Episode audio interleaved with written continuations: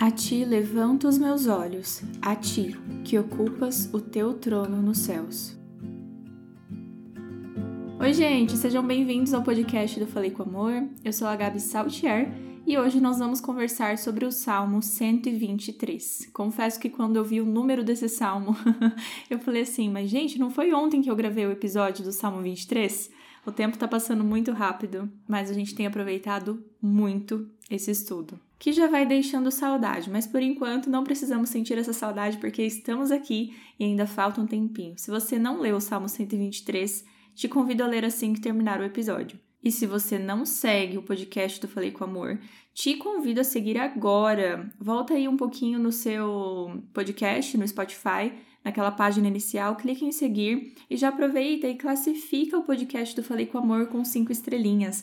Vale muito essa classificação, porque às vezes as pessoas chegam até o canal, veem que tem classificação positiva e já continuam por aqui também. E eu fico muito grata se você compartilhar algum episódio do podcast com alguém para que essa pessoa conheça o Falei com Amor também. É uma forma de apoiar o meu trabalho aqui e ainda levar a mensagem de Deus para outra pessoa. Então vamos conversar sobre esse cântico de peregrinação, o Salmo 123, um salmo curtinho com quatro versículos que fala aqui sobre um certo tipo de sofrimento. Na verdade, o salmista tem sido solidário nesse salmo com as pessoas que se sentem desprezadas, e ele diz que a ti levanto os meus olhos, que ocupas o teu trono nos céus. Então, nesse momento de desprezo por outras pessoas que ridicularizavam aqueles que tinham uma vida mais tranquila, né, em relação a Deus, em relação à confiança em Deus, essas pessoas que estavam sendo firmes no relacionamento com Deus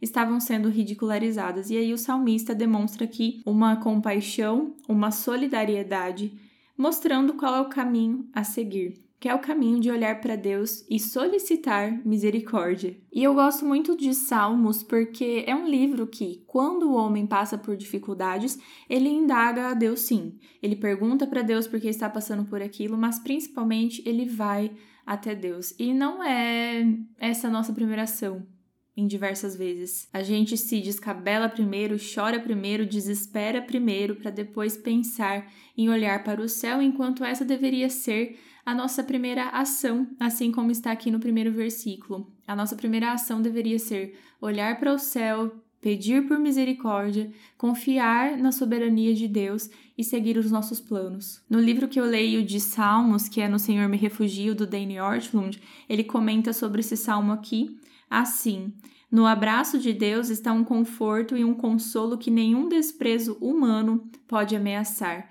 Ou seja, com Deus nós não estamos sozinhos. Ele sempre está ao nosso lado, garantindo conforto e misericórdia. Mas eu sei que às vezes compreender essa presença de Deus é difícil porque às vezes o jeitinho de Deus é chegar até nós através do silêncio e nem todos conseguem ouvir porque realmente o mundo é muito barulhento. Deus trabalha no silêncio, não trabalha em meia tempestade, ele acalma o mar primeiro. Só que no turbilhão de pensamentos que temos, nem sempre nós conseguimos ouvir e compreender a isso. Então é muito importante que a gente saiba olhar para pessoas que estão no mesmo barco, que estão na mesma experiência que nós e que nos dão forças. Jamais no sentido de te tranquilizar, porque o outro também está sofrendo, como se fosse um alívio saber que as pessoas sofrem. Não, não nesse sentido. Mas compreender que existem pessoas que estão no mesmo propósito que você, que passam por dificuldades também e que vocês podem se reerguer juntos. O salmista aqui não pede individualmente por ele, ele fala no plural, olha só, esperando que ele tenha misericórdia de nós. Tem misericórdia de nós? Já estamos cansados de tanto desprezo. Ele trabalha aqui no plural, ele intercede no plural e Deus terá misericórdia no plural também. Então, esse salmo me mostra duas coisas importantes a se lembrar. A primeira delas é que nós não estamos sozinhos porque Deus está conosco, e a segunda é: sempre haverá pessoas com você. Pessoas no mesmo propósito. E anime-se porque a misericórdia de Deus está à sua disposição e assim que você se aproximar dele, ele irá se aproximar de você. Fiquem com Deus e um beijo da Gabi.